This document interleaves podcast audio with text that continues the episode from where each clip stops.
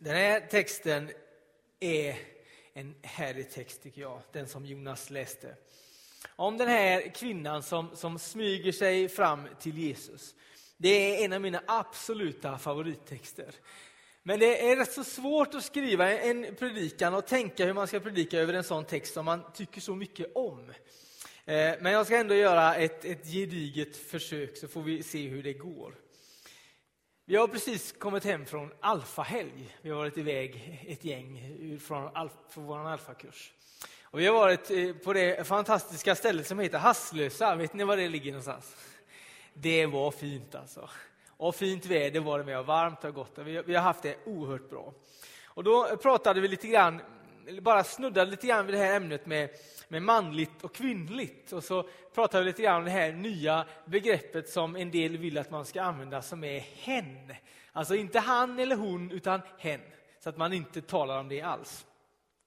Eh, förra predikan för, från, förra, från förra söndagen, då sa Torsten så här, eh, det blev gubbigare sen, sa han i kyrkan. Alltså i, i början var det inte det, men sen blev det det. Och när man läser evangeliets texter så drabbas man alltid av vilken oerhört viktig del som kvinnorna spelar. Framför allt i relation till Jesus. De bästa berättelserna i Bibeln det är när Jesus möter kvinnor. Det tycker i alla fall jag. Och det är svårt att, att liksom förstå kyrkohistorien som har varit lite så kvinnofientlig när man läser Jesus, för han verkar inte vara det. Det blev gubbigare sen. Tänk på det när ni läser era evangelier. Om man skulle plocka bort alla berättelser som, där Jesus talar med kvinnor, där kvinnor pratar, då blir det inte mycket kvar. Det blir inte mycket kvar exempelvis om, om uppståndelsen. Vem är det som kommer med nyheterna om att Jesus är uppstånden? Ja, det är ju kvinnorna vid graven. Gubbarna de har gömt sig någonstans, låst in sig och är livrädda. Men de kvinnorna känner, vi måste gå dit. Och så kommer de och så får de reda på Jesus är uppstånden. Och så går de och berättar det för männen. Vad håller ni på med gubbar? Han är uppstånden. Visst är det bra? Och på samma sätt är det i, i den här texten. Att vi får reda på någonting om vem Gud är på grund av att det är en kvinna som Jesus återupprättar. En kvinna som enligt alla konstens regler egentligen var diskvalificerad från all Guds godhet. Men Jesus återupprättar henne. Och jag tycker det är så bra. Jag börjar att läsa från Markus evangeliets femte kapitel och i vers 24 och framåt.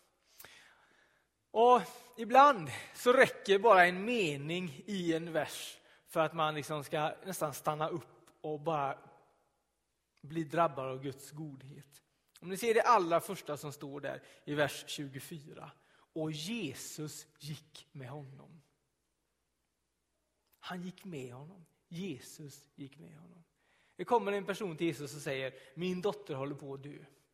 Kan inte du följa med mig hem och lägga dina händer på henne så blir hon helad. Och Jesus gick med honom.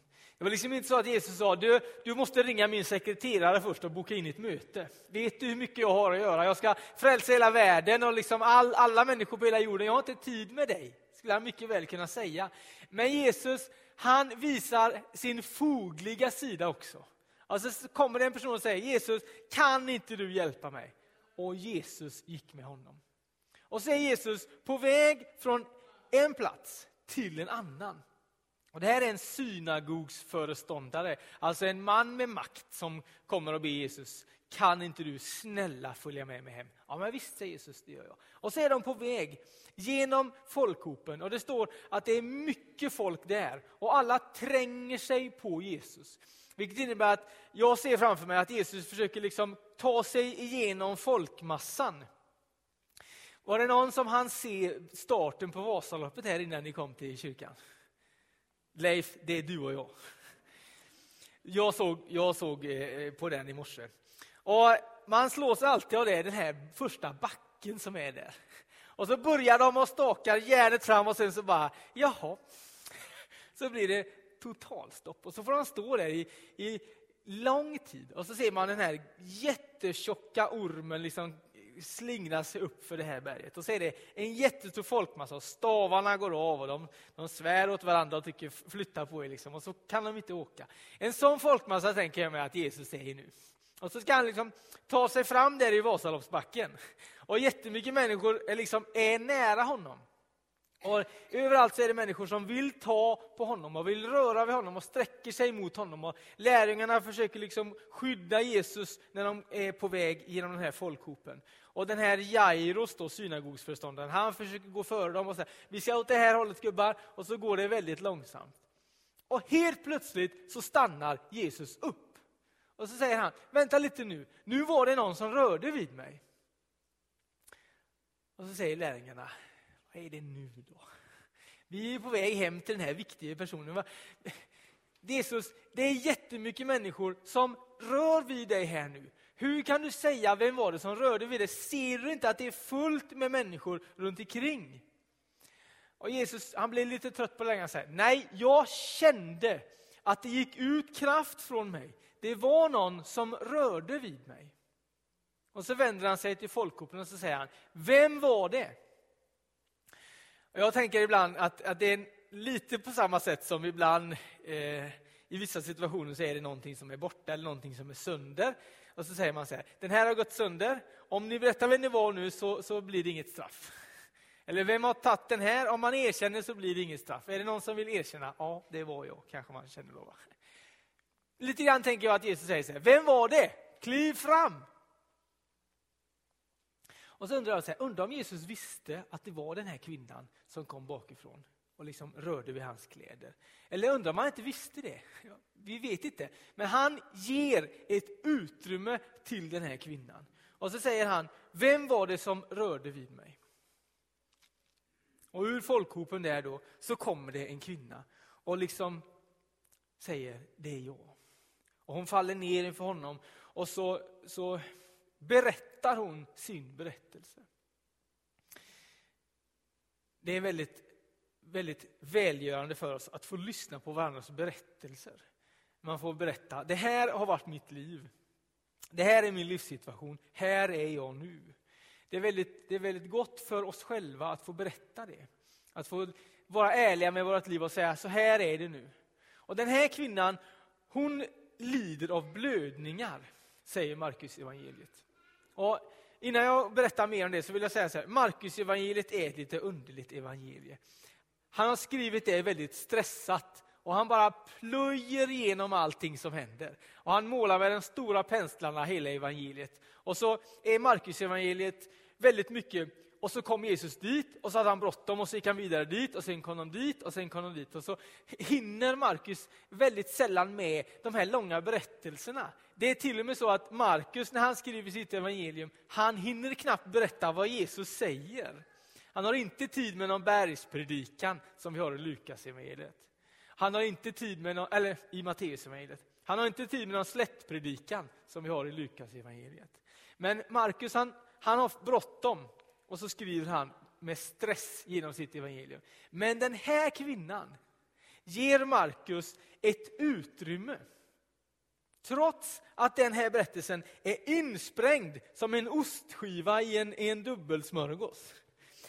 Så har Markus tid för den här kvinnan. Och han ger henne ett utrymme och hon får berätta sin berättelse i Markus evangeliet. Och Jesus säger, vem var det? Och så kommer kvinnan fram och berättar, det är jag. Jag har lidit av blödningar i tolv år. Att lida av blödningar i en judisk kontext, det innebär att man är en oren person. Och det är så att om jag rör vid en person som är oren, då blir jag oren. Vilket innebär att då måste jag rena mig fram till kvällen. Och om jag rör vid någonting som en sån kvinna har rört vid, då måste också jag rena mig fram till kvällen. Vilket innebär att den här kvinnan var diskvalificerad från all mänsklig kontakt. Och visste man om att det fanns en sån kvinna, då ryggade man tillbaka liksom när man såg henne på gatan. Ungefär som när man vet att någon har magsjuka. Magsjukan har ju gått här nu i, i februari. Och vid flera tillfällen så har, har, har jag stött på människor som, som har ganska nyss faktiskt spytt. Och då känner man direkt hur man liksom ha det så bra, vi ses en annan dag. Eh, det är inte så spännande. Och lite grann samma var det med den här kvinnan, fast hon hade haft det i 12 år. Och så får hon berätta, vet du Jesus, jag har prövat allt. Jag har gått till alla läkare jag vet om. Jag har prövat alla huskurer och gjort allt som man har sagt. Och det har kostat mig allt jag äger och har. Och ingenting har hjälpt. Vet du, det har bara blivit värre. Och så är den här kvinnan utstött, diskvalificerad från mänsklig kontakt. Men så står det att hon har hört talas om Jesus. Någon som kanske vet hennes situation har sökt upp henne och berättat, vet du, det finns en, han heter Jesus. Och ryktet går om honom i hela Israel. Och han, han har kraft att göra människor hela igen och återupprättade. Kanske kan han hjälpa dig. Man skulle kunna tänka att den här kvinnan skulle säga, jag har prövat allt. Ja, det har kostat mig allt. Jag är inte beredd att bli besviken en gång till. Jag orkar inte med några eh, kringvandrande profeter. Nu håller jag mig här i ensamhet med min sjukdom och det som gör att jag har den situationen som jag gör. Man skulle kunna tänka mycket väl, efter 12 års tid så har den här sjukdomen inte bara blivit någonting som den här kvinnan har, utan det har blivit någonting som den här kvinnan är. Hon är sin sjukdom, det är hennes identitet. Men hon har någonting kvar. Hon har hopp och tro kvar. Och så hör hon om Jesus och så tänker hon, bära eller brista, jag måste få möta denne Jesus. Och så har vi folkhopen där igen då. Va? Och så är den här kvinnan så på väg till Jesus att hon är inte beredd att beräkna in att hon måste liksom armbåga sig fram i folkhopen. Det bryr hon sig inte om. Hon måste fram till Jesus. För hon tror att det är den enda som kan hjälpa henne. Vad är tro? Det är oerhört svårt att säga vad tro egentligen är. Tro är inte att veta. Tro är inte heller bara att tro, undra om det finns någon mjölk i kylskåpet. Eller undra om det kommer snöa imorgon. Alltså, den kristna tron är inte samma som den tron. Utan den kristna tron är någonting mycket mer. Det är något mycket djupare än så. Och i den här texten så beskrivs tron som en kvinna som är utstött och diskvalificerad, som i tro reser sig upp ur allt det som hon har runt omkring sig. Under de här tolv åren av misär så kommer tron in i hennes liv så att hon reser sig upp och går rakt igenom folkhopen. Och hon är inte något intresserad av alla de där gubbarna som finns där. Utan hon är bara intresserad av Jesus. För hennes tro driver henne att sträcka sig mot Jesus och röra vid hans kläder. För hon tänkte, om hon bara får tag i Jesus, då ska undret ske. Och så rör hon vid honom bakifrån. Hon liksom hoppar inte fram rakt framför mig och säger, stanna Jesus, vänta lite bara. Ding, nu kan du gå vidare. Så gör hon inte, det vågar hon inte. Men hon smyger upp bakifrån och så sträcker hon sig genom folkhopen och rör vid hans mantel. Och när hon gör det, då blir hon hel. På en gång. Hon känner direkt, nu är jag helad. Guds kraft har mött min misär. Och Jesus han vet inte om vad som har hänt. Han bara känner att kraft har gått ut från honom. Och så tittar han sig om och så tittar, vem var det? Och så får hon komma fram. Och så får hon berätta sin berättelse. Jesus, så här är det nu. Ibland så kan man tänka så här. Undrar vad Jesus tänkte om det. Man skulle kunna tänka att han blev arg. Vem är det som rör vid mig? Vem är det som drar mina kläder? Liksom, låt dem vara, de är nyst, min mantel är nystryken. Låt den vara, den är nytvättad. Eller att han säger, vem är det som, som liksom försöker ta, ta del av min kraft utan att be om lov först? Men det gör han inte. Utan Jesus som är Guds kraft personifierad möter den här kvinnan med hennes misär och hennes blödningar.